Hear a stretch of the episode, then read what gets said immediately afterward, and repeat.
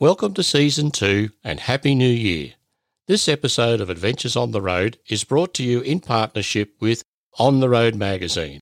Latest issue on sale now or download at ontheroadmagazine.com.au. In this episode, we chat to Queensland College of Wine Tourism.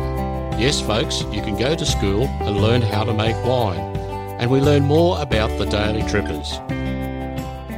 In a sec, we chat to Peter O'Reilly from the Queensland College of Wine Tourism in Stanthorpe. Like Stanthorpe, many towns are doing it tough due to the drought and now bushfire. Please remember these towns need your support. If you have booked to go away or intend to travel to one of these areas, please go if it is safe to do so. Many places have suffered mass cancellations, so if you can, please keep travelling. Now let's get back on the road. Well, I'd like to welcome Peter from the Queensland College of Wine Tourism. G'day, Peter. Good morning. Thank you for having me along. Great to have you on the podcast. So, tell me a little bit about who and what is the Queensland College of Wine Tourism. The Queensland College of Wine Tourism has been a feature of Stanthorpe for the last 12 years. It's a joint venture between the state government through the Department of Education and Training originally and University of Southern Queensland. It's um, a training organisation. It trains at school level, vocational education, you know, TAFE level, and also it has um, some interests in tertiary education as well, being part of the University of Southern Queensland. We're all about furthering tourism and the wine industry uh, throughout Queensland. And of course, the, uh, that wine industry is centred here in Stanthorpe, so it's a good place to have it. We look at ways of uh, in- encouraging quality and promotion of both food and wine tourism in this part of the state. So obviously, there's the educational benefit and the training benefit for people who want to get involved in the industry. What about the the traveller? What can they do when they come and visit? Well, I guess what we really like to do is showcase food and wine. The the Granite Belt, of course, for many years was was known really only for apples or primarily for apples. And I remember as a, a young fellow coming up here, you'd see along the side of the road uh, all of those roadside stalls selling fresh fruit. They've gone by the wayside a little bit now, but we still produce an enormous amount of uh, fresh fruit and vegetables. And so that's a real part of what we present here at the college. We have a restaurant, Varia's restaurant, is, I really think it's one of the best restaurants in regional Queensland. I've travelled all over the state, I've worked all over the state in tourism, I think it has very few that could be its equal in regional Queensland. What's a really good item on the menu? Well, it's hard to keep up because our menu, because it's focused on fresh produce and fresh local produce, it actually changes about every six weeks. So I'm afraid I don't even get to eat everything that's on the menu. I'd be the size of a house if I did. We actually have a wonderful following amongst the local people, and I, part of that is having that regularly changing menu. They know they'll they'll come and get something different every time. Did you conduct it like any tours or anything like that uh, for the public? We do. We have a, a real range of, of public offerings on a, a short daily basis on Thursdays through Sundays at um, 11 o'clock each day. We have a, a tour of the facility. We can have a cooking demonstration, um, which people get to sit around the around the chef's bench while he prepares a meal, and uh, they get to taste that as well, which is great. They also then get to taste our range of wines, and like many of the Granite Belt wineries, we're um, very closely uh, welded to the strange bird concept, where we have many of these unusual varieties, um, and so we like to to be there on the cutting edge, and so it's a, a really interesting wine experience at the college. We also like to feature other people's wine as well. We've got to always have a bit of a theme going where we might be looking at Tempranillos of the Granite Belt during winter or rosés of the Granite Belt or rosés of Queensland during summer. So you can come taste our wine, but also see what some of the other wineries around the state are offering. I've heard that there's a thing called Vineyard of the Future. Well, that's sort of the other half of us. Whilst we're, we're doing a lot of training work um, and working with young people, preparing them for the industry, we're I've mentioned we also are very uh, keen on the idea of raising quality standards and ensuring that the Queensland wine industry is the very best it can be. And one of the things we're doing is the Vineyard of the Future, which we do in conjunction with Queensland Wine Industry Association and Wine Australia. So it's actually a project of national significance. The Vineyard of the Future has 70 varieties in it, only small numbers. 70? Mm, yeah. Well, there you go. I didn't think there was that many. Or there's many thousands of wine varieties um, and grapes around the world. So not all of them worth drinking, of course. Yeah, fair enough. But okay, so you, you've got 70 out there. Yeah, so what we're doing is we're monitoring those in their growth habits and we're, we're just sorting through to see which ones suit our conditions best. Queensland's very different from the rest of the Australian wine industry in that we have summer dominant rainfall, and summer is when the fruit is out hanging on the vine. And so we have um, potential issues with powdery mildew and downy mildew and bunch rots, botrytises.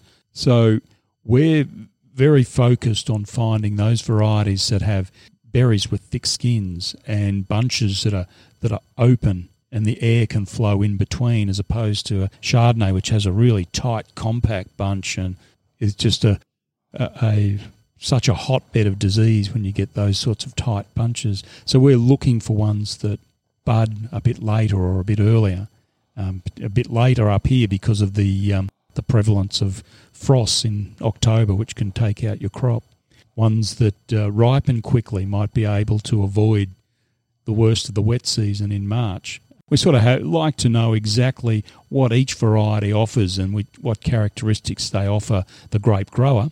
Then, of course, once we've worked out which ones are growing well, we're also uh, using microvinification, where we, we have very small batches of wine because most of these varieties we've only got four vines. We have um, we've made batches of wine, entire vintages, where it's only two bottles 1.5 litres of wine, but that's enough to be able to try that wine and go, this has got real promise, or that's awful, we'll forget that one. and you know, both both are really good outcomes. Have there been many failures so far where we've gone, nah, cross that one off the list? It's been more in growing habits, I think, that um, has produced the, the greater number of, no, we'll cross that off the list. There's been a couple where we've got question marks for, and we'll try them again and make sure that our our first our first uh, dubious thoughts are correct or otherwise. Vintages change, of course. You get such differences from one year to the other. Yeah, I mean that's I suppose one of the fascinating and interesting things about the wine industry is that the wine that you drink today isn't necessarily going to be the same wine when you drink it a few years' time, is it? That's right. And of course, the same wine and the same vintage drunk at the same time from vineyards separated by a very short distance can also be incredibly different. So it's, it's so many variables. But what we're trying to do is cut down the risk for people. Um, if we can get varieties that are resistant to molds and mildews, there are so many boxes ticked. It's easier for the grape grower. It's cheaper for the grape grower. It's better for the environment because we're not spraying um, chemicals at anything like the same rates. So there's so many advantages, and all those things, of course, make the wine cheaper for the consumer, and they're they're an important part of this mix. Indeed, they are. So, whereabouts are you actually located here in Stanthorpe? We're um, right on the highway uh, as you head around town uh, on the on the bypass part of the highway, but uh, on, we're corner of Caves Road and the New England Highway. We're actually part of um, on the land that is part of Stanthorpe State High School's agriculture plot. So we're in amongst the fruit trees and the Limousin cattle and and beautiful grapevines. Oh, gee, that must be nice looking out the, the office window of a daytime. It's not a bad view, actually. it's nice now that the, there's beautiful uh, bud burst has happened and the vines are all turning green and life seems to have returned after winter because it can be a bit cool up here during winter. So it's nice to have a beautiful spring scene. Yes, I, I can remember on some of my trips during winter that uh, you definitely needed to add an extra layer to keep just that little bit warmer. Oh, yeah, there's no doubt about that. they don't call a brass monkey weather for nothing. Do you guys have a website that we can go to and have a look at? Yeah, it's pretty easy too. It's www.qcwt.com.au. When we come to have a bite to eat for lunch and, and enjoy a nice wine, is there plenty of room there? Yeah, we've got great space there for people towing a van.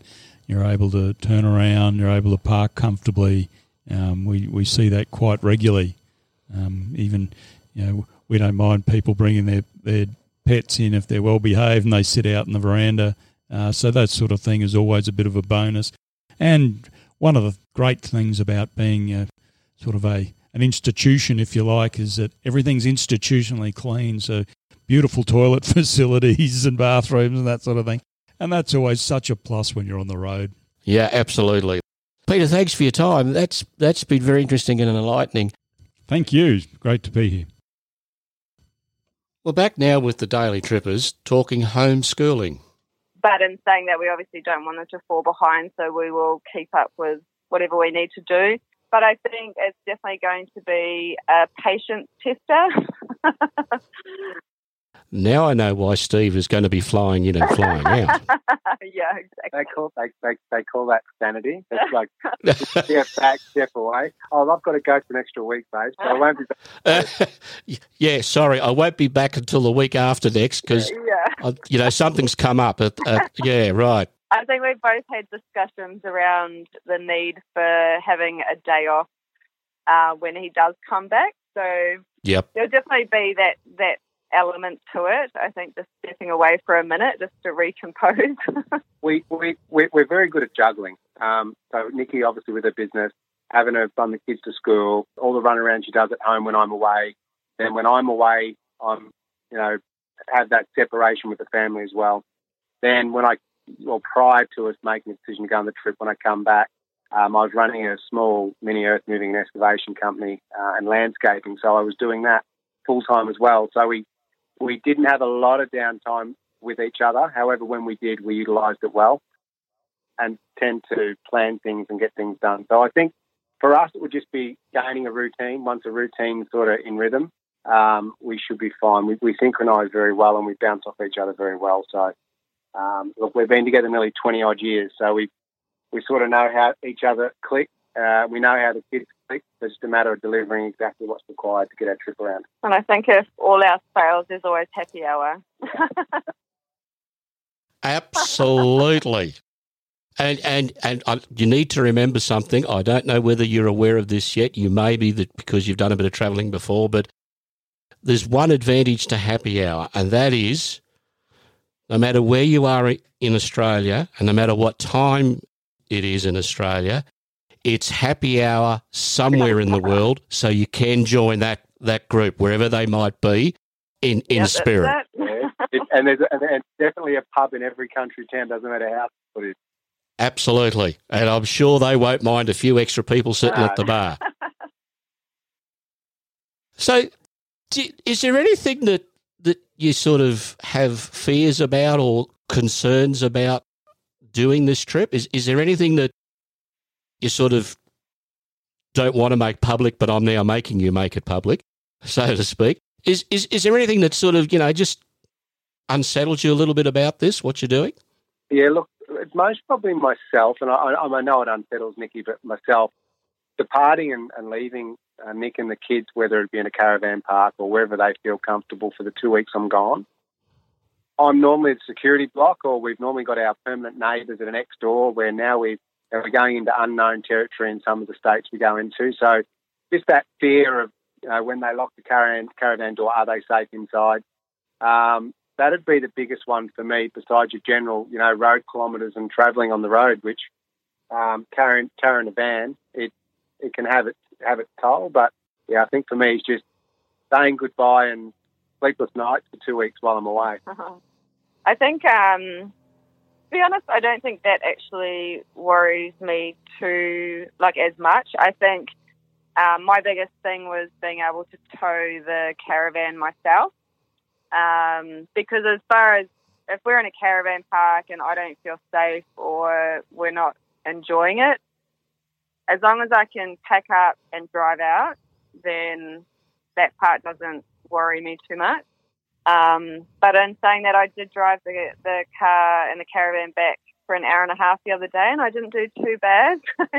as long as I can get in a bit of practice, I think you know that's probably my biggest thing. I think everything else we're just excited about. I don't think there's anything too scary. Uh, there, there, there is there is one What's that? now. Oh, Oh, hang on, hang on. There is one, Steve says. There is crocodiles. Wait for it. Crocodiles do migrate. Now, I'm used to swimming with fish and sharks. I'm not used to swimming with crocodiles. So I just need to make sure there's a sign posted somewhere that says, warning, do not swim crocodiles. I'm right. But I know there's places we're going to go that will have that sign, but you may not see it, and they're in there. Oh, you, you'll need to talk to a, a friend of mine up in the Northern Territory then. He'll set you straight when it comes to crocodiles. Now, now, Steve, I don't know whether you've picked up on, on something that Nikki's just said, and I, I feel like as a male, I should, you know, do the right thing and just, you know, tap you on the shoulder and, and, and say something to you here. Have you thought of, Steve, have you thought of fitting GPS tracking to the caravan and car? My concern is if if Nikki gets that good at driving and packing up, you're going to fly back in from somewhere and they're not going to flame and we'll be there. Right. so, so the, the new the new uh, cell Wi-Fi Go system I've got actually has built-in GPS. So yeah, I'm quite willing to try and pull it apart, but I'll find her. Ah, dear, oh dear. I think the good thing is that me and the kids like to explore a bit more, so I don't think we're going to go too far from where we drop them off. Ah, fair enough. Okay, so we're getting close to Christmas. So I- I- I've heard a rumor, Steve, that that you first when you first head off from uh, your hometown, uh, you're going to be heading to see your family in Victoria. Is that right? Yeah, so I'll go and spend uh, Christmas dinner with my mum and stepfather down in uh, a little town called Dingy, which is uh, in the Goulburn, um, in rural Victoria. Um, and we'll spend a few few nights there on Christmas, Christmas Eve, Boxing Day, and then spend it with a few rallies, and then we'll take off from there. He's quite looking forward to it. It's been, oh, I'd have to say, for a family Christmas, be a good eight, nine years. We're all sat at one table.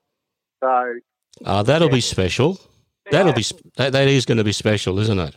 he's looking forward to it. Yeah, and, and and it's sort of extra special because of the adventure that you and your family's embarking on.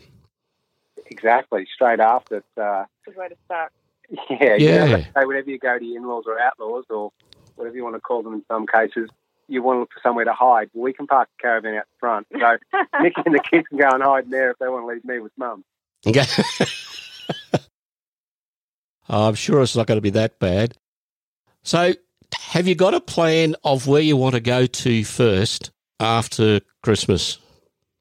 Uh, we've got a, we just spoke about this the other day actually. We've got a little bit of a general plan. We're going to sort of head in the direction of down to Phillip Island um, and do a bit down there. And then we're going to sort of head along the Great Ocean Road area.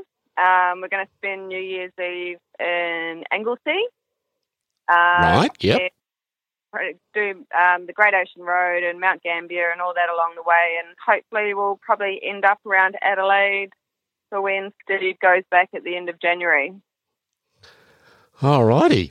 So I guess we'll have to catch up with you then to find out how you're all getting on together inside that van instead of a big other. house.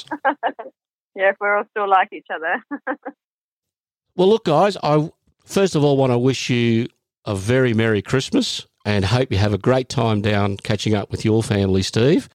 Uh, I hope everything goes well for you on the road. And I suppose the next thing is for me to ask you guys are you prepared to come onto the podcast regularly and share your adventures with us as you travel around? Yeah, Absolutely. for sure. All right. Now, I should also point out at this stage, you guys have got a Facebook page as well, haven't you? Yes, and Instagram as well.